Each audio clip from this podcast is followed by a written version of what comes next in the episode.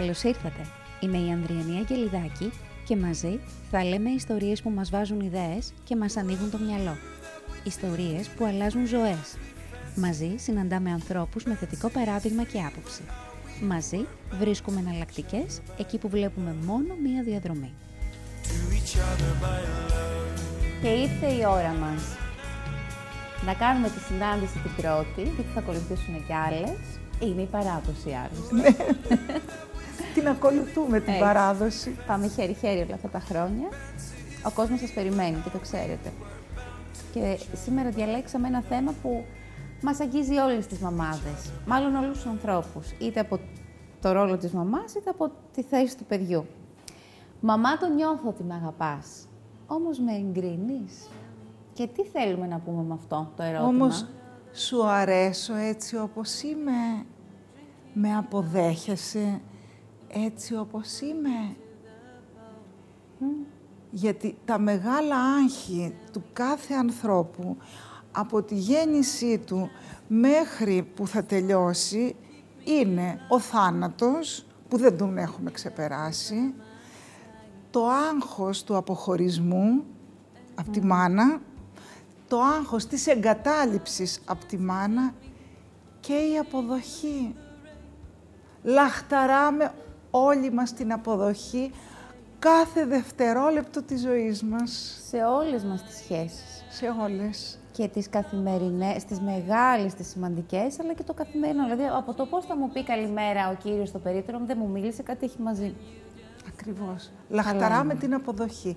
Και δεν το ξέρουμε, ενώ το λαχταράμε οι ίδιοι, το ξεχνάμε στην ανατροφή των παιδιών μας, στη σχέση μας με τον σύντροφό μας, στη σχέση μας με τους γονείς μας, με τους συγγενείς, το ξεχνάμε, ότι λαχταράμε όλη την αποδοχή.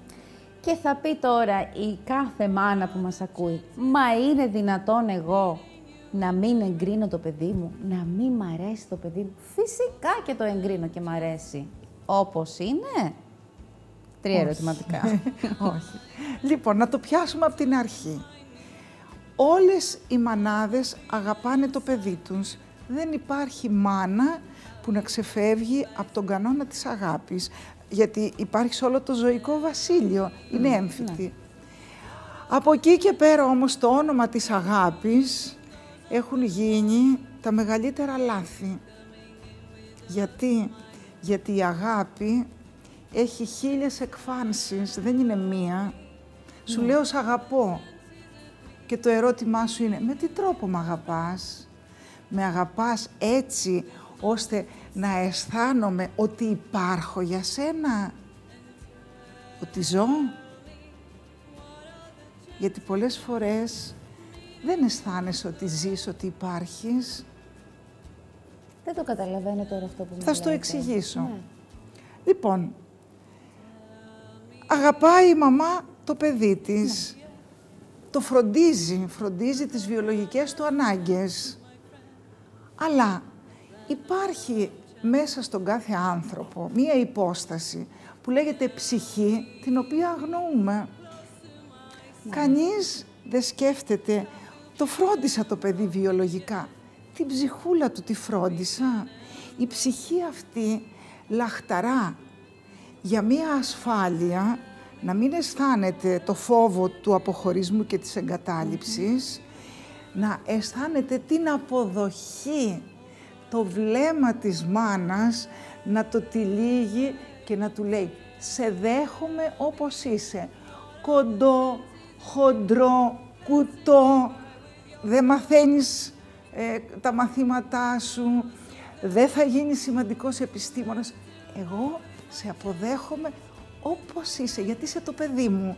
Ποια από μας το καταφέρνει αυτό; Να ρωτήσω, αυτό το μήνυμα το στέλνουμε στο παιδί μας λεκτικά, του λέμε κάθε μέρα, εγώ σα- σε δέχομαι έτσι όπως είσαι και σε αγαπώ όπως είσαι, ή έχει να κάνει με τη ματιά μας, με το σώμα μας, με την αγκαλιά μας, με τη διάθεσή μας απέναντί του, με όλο αυτό το μη λεκτικό που βγαίνει χωρίς να το πάρουμε κι εμείς χαμπάρι και φτάνει στον άλλο. Με το εξολεκτικό πρώτα και κυρίως με τη βλεμματική επαφή. Το βλέμμα είναι η πύλη των συναισθημάτων. Με το βλέμμα λέμε τα πάντα. Τον παλιό καιρό Ανδριανή ερωτευόντουσαν οι άνθρωποι χωρίς να έχουν πει μία λέξη. Μόνο με τα βλέμματα τα είχαν πει όλα. Άρα και με το παιδί μας η πρώτη βαθιά επικοινωνία είναι μέσω του βλέμματος. Και υπάρχουν δύσκολες μητέρες, θα τις πούμε στη συνέχεια, οι οποίες δεν έχουν βλεμματική επαφή με το παιδί. Ποτέ. Για πες μου πώς αισθάνεσαι. Εν είδη τιμωρία. Στο... Όχι, Όχι, ε, εγώ αισθάνομαι πάρα ασυνείδητα. πολύ άσχημα. Εννοείται Λοιπόν, αυτό. Για πες μου τώρα, πώς, Μπλοκάρισμα, πώς πάγωμα. αισθάνεσαι που κοιτάζω κάτω; Ότι δεν θες να επικοινωνήσεις Αμέσως σε μαζί πιάνει η μου. αμηχανία. Ναι. Δεν μπορούν να έχουν βλεμματική επαφή για το παιδί, για δικούς τους προσωπικούς λόγους, για δικές τους δυσκολίες και δεν το αντιλαμβάνονται. Αλλάζουν το μωρό, δεν το αφήνουν να είναι λερωμένο, αλλά δεν το κοιτάνε στα μάτια. Το καλύτερο φαγητό θα του έχουν. Όλα τα φρούτα και τα λαχανικά. Καθαρά ρούχα, σπίτι Όλα τακτοποιημένο, στην εντέλεια. Δραστηριότητες προγραμματισμένες, τα καλύτερα στο Θα παιδί. το πάει βόλτα, θα το φροντίσει όλα στην εντέλεια. Θα το στείλει στο σχολείο, θα το στείλει στα μαθήματά του. Μαμά, μαμά! Ναι, Αυτή τι η είναι; μάνα τα ναι, αγαπά τι το παιδί, είναι; δεν το αγαπά. Βεβαίως το αγαπάει. Αλλά έχει δικά της Έχει θέματα. δικούς το παιδί. της προσωπικούς λόγους που δεν μπορεί να καταθέσει την αγάπη της με το σωστό τρόπο. Είναι ελλειπής η αγάπη, υπάρχει, είναι ελλειπής. Και αισθάνεται, η ίδια δεν καταλαβαίνει τίποτα, αισθάνεται ότι κάνει το καθήκον της. Το φροντίζει το παιδί. Το νοιάζεται, αλλά το παιδί λιμοκτονεί ψυχικά, πεινάει ψυχικά. Για αυτούς τους λόγους που είπαμε, για το βλέμμα. Χωρίς το βλέμμα το παιδί αισθάνεται ότι είναι ανύπαρκτο. Δεν υπάρχει. Δεν υπάρχει σαν οντότητα αν το βλέμμα της μάνας δεν συναντάει το δικό του βλέμμα. Και να σου το αντιστρέψω, υπάρχουν πατεράδες οι οποίοι είναι δύσκολοι. Θυμώνουν πολύ, είναι αυταρχικοί, είναι αδιάφοροι. Εάν η μάνα στέκει εκεί με την εξολεκτική επικοινωνία προς το παιδί της, το σώζει. Η κακοποίηση η ψυχική από τον πατέρα, Σώζει το έλλειμμα το συναισθηματικό του ακριβώς, μπαμπά. δεν είναι τρομακτική. Το γεμίζει η μαμά. Ακριβώς. Δηλαδή η μάνα είναι το πρόσωπο για κάθε παιδί. Είναι ο τροφοδότης Ναι. σε όλα. Η τροφός σε όλα τα επίπεδα. Ναι, ε, ακόμη και αν είναι υιοθετημένο το παιδί, η μάνα είναι το πρωταρχικό πρόσωπο. Είναι ο, ο πρώτος φροντιστής. Και ο αιώνιος, Και ο αι- ε, και όχι ο αιώνιος φροντιστής, είναι το βλέμμα της μάνας, η επιβεβαίωση που θα λάβεις από το βλέμμα της μάνας σου, όσο χρονών και να είσαι. Ακριβώς. Ή η απόρριψη από το βλέμμα της μάνας. Γυναίκα 60 χρονών πάει να δει τη μάνα της που είναι 85. Μμμ. Δεν μπορούσες να αγοράσεις ένα καινούριο φουστάνι; Τι μήνυμα πήρε η Και πλήρης εξιντάρα; απόρριψη. Πλήρης απόρριψη. Και πόσες φορές το κάνουν όλες οι μανάδες αυτό. Με βάση το ενδιαφέρον για το παιδί τους. Υπάρχει μία κακή άποψη στην παιδαγωγική ότι με τις μπηχτές, με το να τονίσουμε το λάθος, το ελάττωμα, βελτιώνουμε το παιδί μας. Μεγάλο παιδαγωγικό λάθος. Το παιδί βελτιώνεται με τον καλό λόγο και με την καλοσύνη. Και ο ενήλικας, κυρία Και, Κική. και ο ενήλικας. Τι έπρεπε να πει αυτή ο 85χρονη στην 60 κόρη; Βρε αγάπη μου, τι καλό θα ήταν να φροντίζεις τον εαυτό σου λίγο παραπάνω, πας να πάρεις ένα ωραίο φουστάνι, να νιώθεις και εσύ καλά. Ο, ε, ε, είσαι, είσαι, έχεις όμορφο πρόσωπο. Α, το, το, το, α- το αναβαθμίζετε Το εσύ. αναβαθμίζουμε. Ναι. Και τι, τι φρεσκάδα που έχεις, έχεις όμορφο πρόσωπο. Πάρε ένα καινούριο φουστάνι, έτσι, να λάμψεις. Και ας είναι 60 χρονών. Πραγματικά θα λάμψει η κόρη. Έχετε δίκιο, έτσι είναι. όταν η μάνα σου δώσει το ok, σου δίνει, βάζεις στερά στην πλάτη. Βέβαια. Για οτιδήποτε κι αν είναι αυτό. Πόσες φορές δίνουμε το ok, γιατί έχουμε δύσκολες μανάδες που το παιδί το καταδυναστεύουν. Έχουμε τη μάνα που είναι συνέχεια θυμωμένη. Και προφανώς, με ερωτηματικό, δεν είναι, πάντα, δεν είναι θυμωμένη συνέχεια με το παιδί της. Όχι. Κουβαλάει αυτή το θυμό Ο το δικό θυμός της. της προέρχεται κατά βάση από τη μεγάλη της κούραση.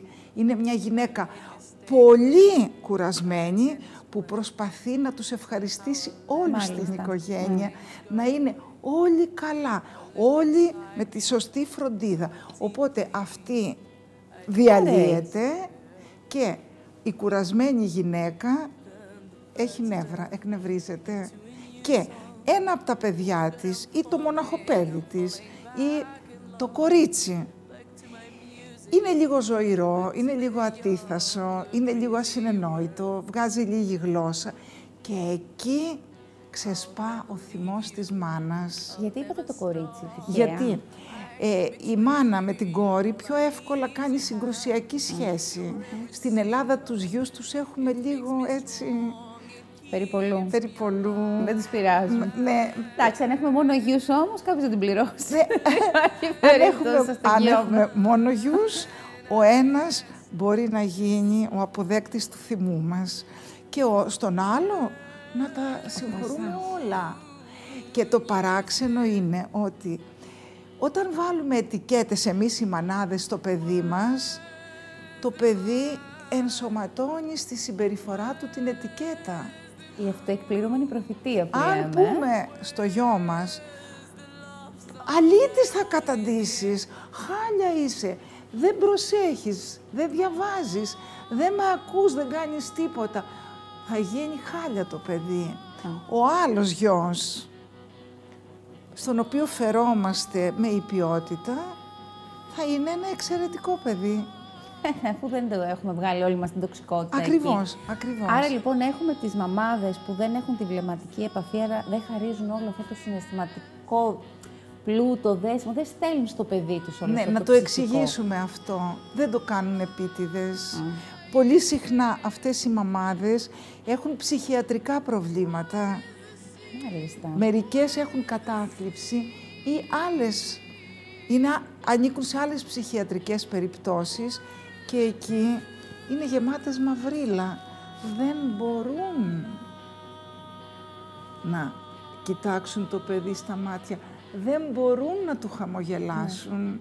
Ή άλλες είναι με ουσίες, δηλαδή με αλκοόλ και με διάφορες ουσίες. Επίσης πέφτει η κουρτίνα μπροστά και δεν μπορούν να κοιτάξουν το παιδί, δεν μπορούν να του δείξουν ζεστασιά, στοργή και το παιδί μεγαλώνοντας αναγκάζεται να γίνει ο φροντιστής αυτής της μάνας γιατί όταν δεν υπάρχει αυτός ο κώδικας της βλεμματικής επικοινωνίας το παιδί αισθάνεται χαμένο Άρα προσπαθεί αυτό να ανακτήσει. με κάθε τρόπο να βοηθήσει τη μάνα να είναι καλύτερα για να πετύχει αυτή την επικοινωνία.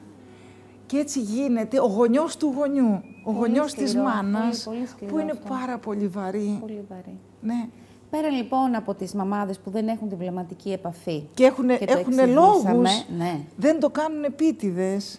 Μετά έχουμε τη θυμωμένη Τη μαμά, θυμωμένη μαμά, που η είναι η οποία κουρασμένη μαμά. τυραννά το παιδί, το, τυραννά το παιδί, γιατί το παιδί δεν καταλαβαίνει γιατί το, κατα, το καταδιώκει για όλα.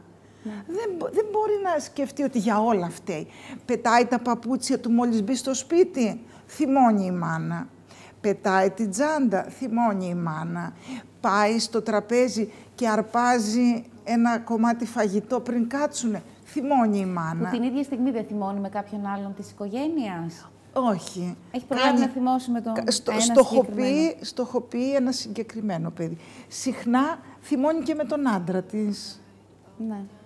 Ή σε μερικές περιπτώσεις ξεσπά σε όλους, όποιον βρει μπροστά της. Ε, αυτό το παθαίνουμε όλοι Κυριακική, ε. Κοίτα, Δεν είναι φυσιολογικό. Οι φυσιολογικοί άνθρωποι, οι φυσιολογικές Έχουμε. μανάδες και θα θυμώσουν και θα υψώσουν τη φωνή και θα πούνε «Ωχ, πάλι ζωγραφιές μου δείχνεις, από το πρωί σου σε επενώ για τις ζωγραφιές».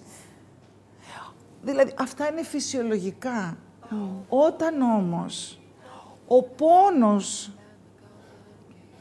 που αισθάνεται το παιδί είναι μεγαλύτερος από τη χαρά, από την ευχαρίστηση, από την αποδοχή, τότε υπάρχει πρόβλημα. Αυτό λοιπόν πρέπει να μετράμε. Σημαντικό όπως το θέτετε. Ο πόνος που εισπράττει το παιδί μήπως είναι συνεχής; Και αν εγώ είμαι αυτή η μάνα, η θυμωμένη, η πολύ κουρασμένη, που έχω στοχοποιήσει το ένα μου παιδί και με, με το που αναπνέει είναι αιτία για να το θυμώσω και να το επιτεθώ, είμαι και εγώ η ίδια σε θέση αφενός να αναγνωρίσω ότι αυτό που μου λέει η κυρία Τζορτζακάκη αυτή τη στιγμή περιγράφει εμένα και αφετέρου είμαι σε θέση πάλι να μετρήσω τι είναι μεγαλύτερο, ο πόνος που ζει το παιδί μου και βιώνει στην καθημερινότητα από τη χαρά που εισπράττει από τη σχέση μας. Πρώτον, δεν πρέπει να το κάνει κάποιος άλλος. Δεν το παραδέχεσαι πρώτα. Φταίει το παιδί. Ναι. Μα είναι. Είναι ανυπόφορο. Είναι ανυπόφορο. Φταίει το παιδί. Δεν Ποιος το παραδέχεσαι. θα αναλάβει το, το, αυτή την ευθύνη. Μετά, στην μπορεί οικογένεια; να είναι σε θέση αυτή η θυμωμένη μάνα να μετρήσει τον πόνο του παιδιού; Θα πρέπει κάποιος άλλος, κάποιο πρόσωπο της ευρύτερης οικογένειας, κάποιος εκπαιδευτικός, να της μιλήσει όμορφα, μες στοργή, γιατί είναι ικανή να χειροτερέψει, Ναι. να πει εμένα κατηγορείς που θυσιάζομαι για αυτό το παιδί. Έτσι. Είναι πολύ κλασική εικόνα αυτό που μεταφέρετε τώρα. ε. Πολύ, πολύ συνηθισμένη εικόνα. Υπάρχουν πολλά δυστυχισμένα παιδιά. Γιατί δεν κατανοούν γιατί με καταδιώκει συνέχεια. Προσπαθεί να συνετίσει, να ελέγξει το παιδί μέσα από το θυμό. Είναι μια μάνα που μειώνει το παιδί της ή εκεί πάμε ναι, σε άλλη πάνω ομάδα; στο θυμό και κατάρες ξεστομίζει και βρισιές ξεστομίζει και το μειώνει και το ταπεινώνει. Γιατί ο θυμός είναι ανεξέλεγκτος σε όλους μας. Και το παιδί θα μάθει να επιβιώνει. Θα μάθει. Όχι, δεν μαθαίνει. Δεν μαθαίνει. Θα επιβιώσει όμως. Για να επιβιώσει, παγώνει τα συναισθήματά του. Και σαν Γίνεται ενήλικας. νεκρό ψυχικά. Σαν ενήλικας πώς λειτουργεί μετά; Δεν νιώθει τίποτα. Ούτε χαρά, ούτε στενοχώρια, ούτε έρωτα, ούτε λύπη, ούτε τίποτε. Παγώνει εσωτερικά. Γιατί αλλιώς δεν μπορεί να επιβιώσει. Μπορεί να σπάσει αυτός ο πάγος. Πολύ δύσκολα. Πολύ δύσκολα. Γιατί πάντα έχω την αγωνία όταν συζητάμε και βλέπει κάποιος την εκπομπή και μπορεί να ταυτιστεί με αυτό που λέμε, να αναγνωρίσει τον εαυτό του μέσα σε αυτό. Ένας άνθρωπος που πριν από πολλά χρόνια ήταν ένα παιδί που το βίωνε αυτό και σήμερα ένας ενήλικας ανάπηρος, παγωμένος, νεκρός ψυχικά. Πώς θα μπορούσε να. Θέλει πάρα ζεστάνει πολύ πάλι το δουλειά μέσα. με ειδικό για να μπορέσει να έρθει ξανά σε επαφή με τα συναισθήματά του. Δεν είναι σε επαφή με τα συναισθήματά του. Ναι. Δεν τα ξέρει Του καν. λέει η γυναίκα του, μ' αγαπάς. Η απάντηση είναι, αφού το ξέρεις. Δεν μπορεί να πεις «Σ' αγαπώ», αφού το ξέρεις. Υπεκφυγή. Δεν μπορεί να δείξει στοργή, δεν μπορεί να δείξει τρυφερότητα. Γιατί τα πάγωσε στην παιδική ηλικία από ανάγκη για να επιβιώσει.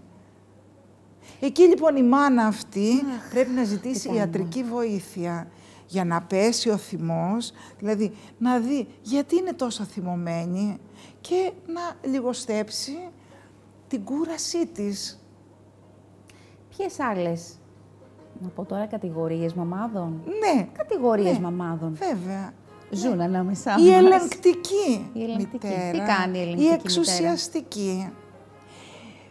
Επιβάλλει στο παιδί της πώς θα νιώθει, τι συναισθήματα θα έχει. Με τη Μαρία κάνεις παρέα. Αυτή δεν αξίζει τίποτα, ούτε η οικογένειά της αξίζει τίποτα. Μην την ξαναπλησιάσεις. Δηλαδή θέλει να εξουσιάσει ακόμη και τη συμπάθεια του παιδιού Ναι. της, ακόμη και τα συναισθήματα. Αλλή και τρισαλή σε αυτόν ή αυτή που θα ερωτευτεί το παιδί της. Αυτήν ερωτεύτηκες, η τελευταία των τελευταίων. Και αυτό από αγάπη το κάνει. Αυτόν όμως θα αυτή η μάνα. παντρευτείς; Βεβαίως από αγάπη. καλό σου θέλω, Και από παιδί μου. ενδιαφέρον. Όταν θα κάνεις παιδιά, Θα με θα, θυμηθείς. θα με θυμηθείς. Και το αυτή η μάνα τι διαλύει κρύβει το μέσα παιδί. της; Το δια... Εξουσία. κουβαλάει; Η εξουσία είναι πάρα πολύ γλυκιά. Αγαπάει την εξουσία. Και αφού το παιδί είναι δικό της, να φοβάσαι τους ανθρώπους που λένε «Η Μαρία μου, ο Γιώργος μου». Διότι σημαίνει εξουσία. Το παιδί δεν είναι δικό μου. Δεν μπορώ να πω ο Γιώργος μου. Το παιδί είναι του εαυτού του. Ή εγώ ανέλαβα την υπέροχη εμπειρία να το γεννήσω, να το μεγαλώσω, να το παραδώσω στην κοινωνία. Δεν είναι δικό μου το παιδί. Δεν μπορώ να πω ο Γιώργος μου, η Μαρία μου. Δεν είναι δικά μου τα παιδιά. Όταν λοιπόν βάζω το κτητικό μου, όπα, από Να μας πίσω ανησυχήσει, δεν είναι κρύβεται- τυφερότητα, λοιπόν. Όχι, είναι εξουσία. Α, ε, ασυνείδητη. Δεν το, δεν το συναισθάνομαι ότι είναι εξουσιαστικό αυτό το μου.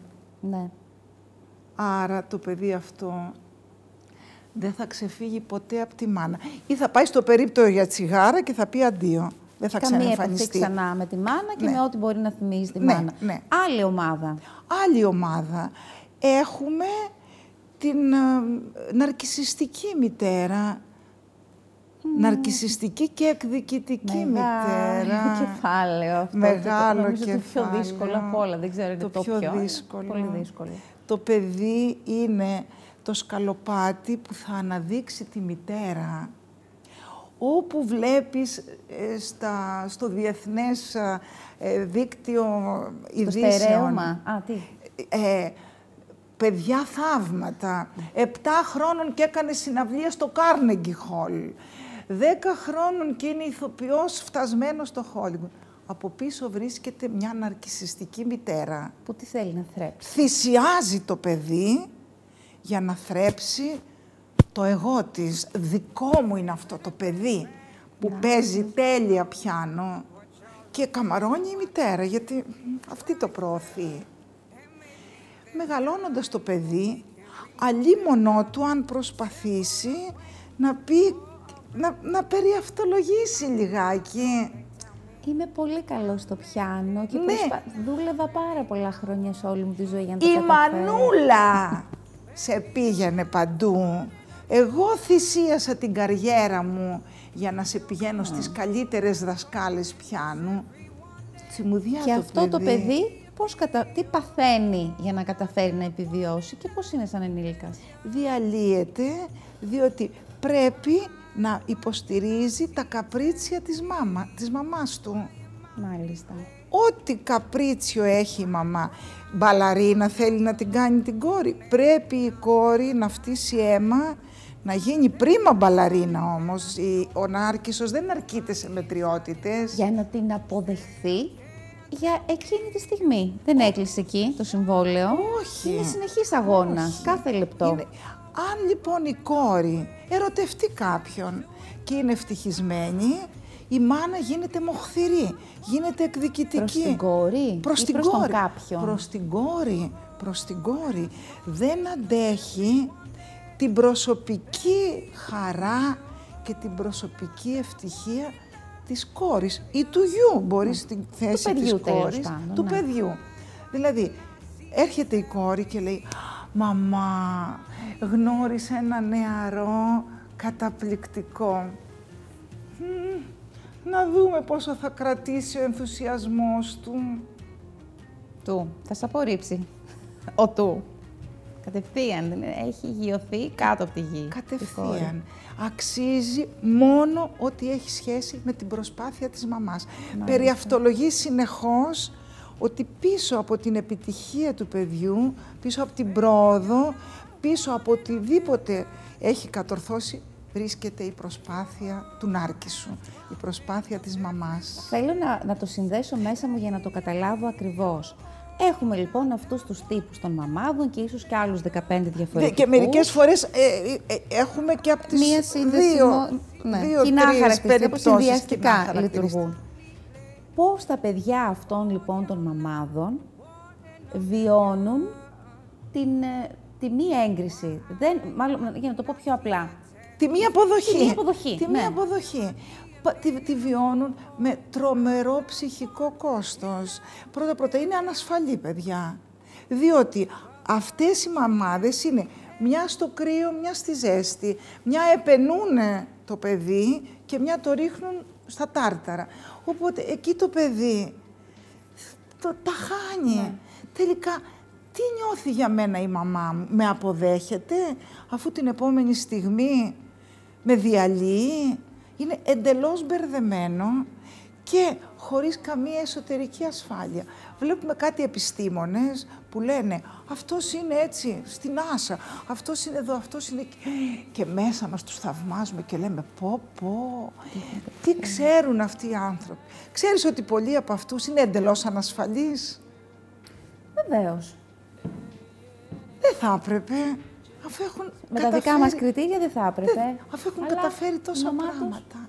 Ναι, αλλά η μαμά τους, ξέρεις ότι πολλοί από αυτούς τρέμουν, ενώ είναι φτασμένοι, είναι συγγραφείς, είναι ηθοποιοί. Τρέμουν τη γνώμη της μαμάς. Τρέμουν. Ε, έχει γράψει ένα best seller με εκατοντάδες χιλιάδες πωλήσεις. Το πάει στη μαμά και κοιτάζει στις επόμενες επισκέψεις. Το άνοιξε η μαμά. Δεν τολμάει να τη ρωτήσει. Σ' άρεσε; Κοιτάζει, το έχει ανοίξει ή είναι άθικτο εκεί. Πολλές φορές μένει άθικτο εκεί.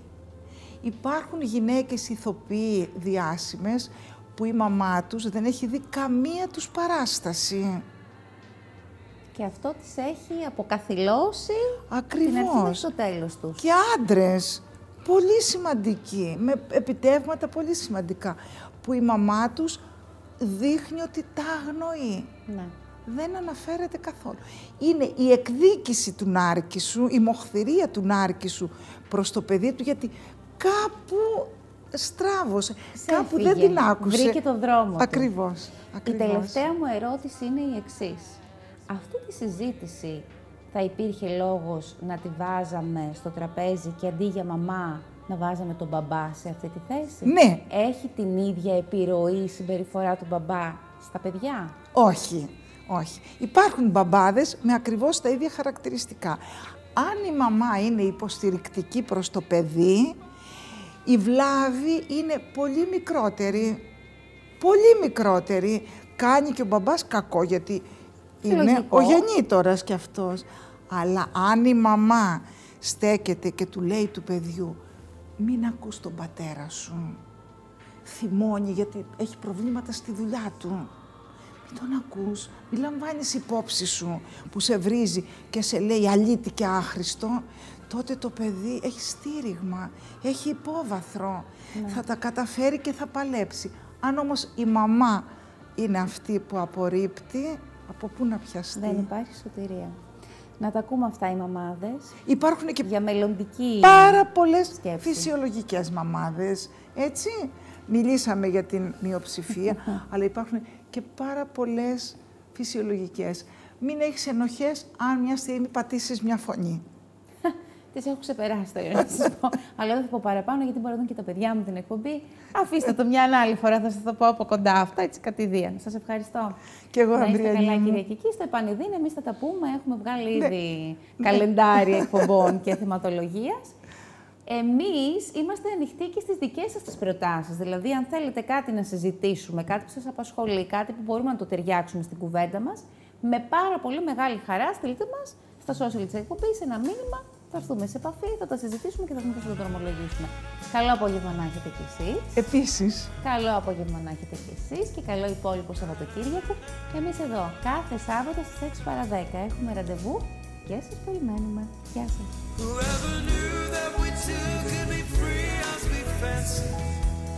Fancy is free, but are we who are bound to each other by love? To each other by love.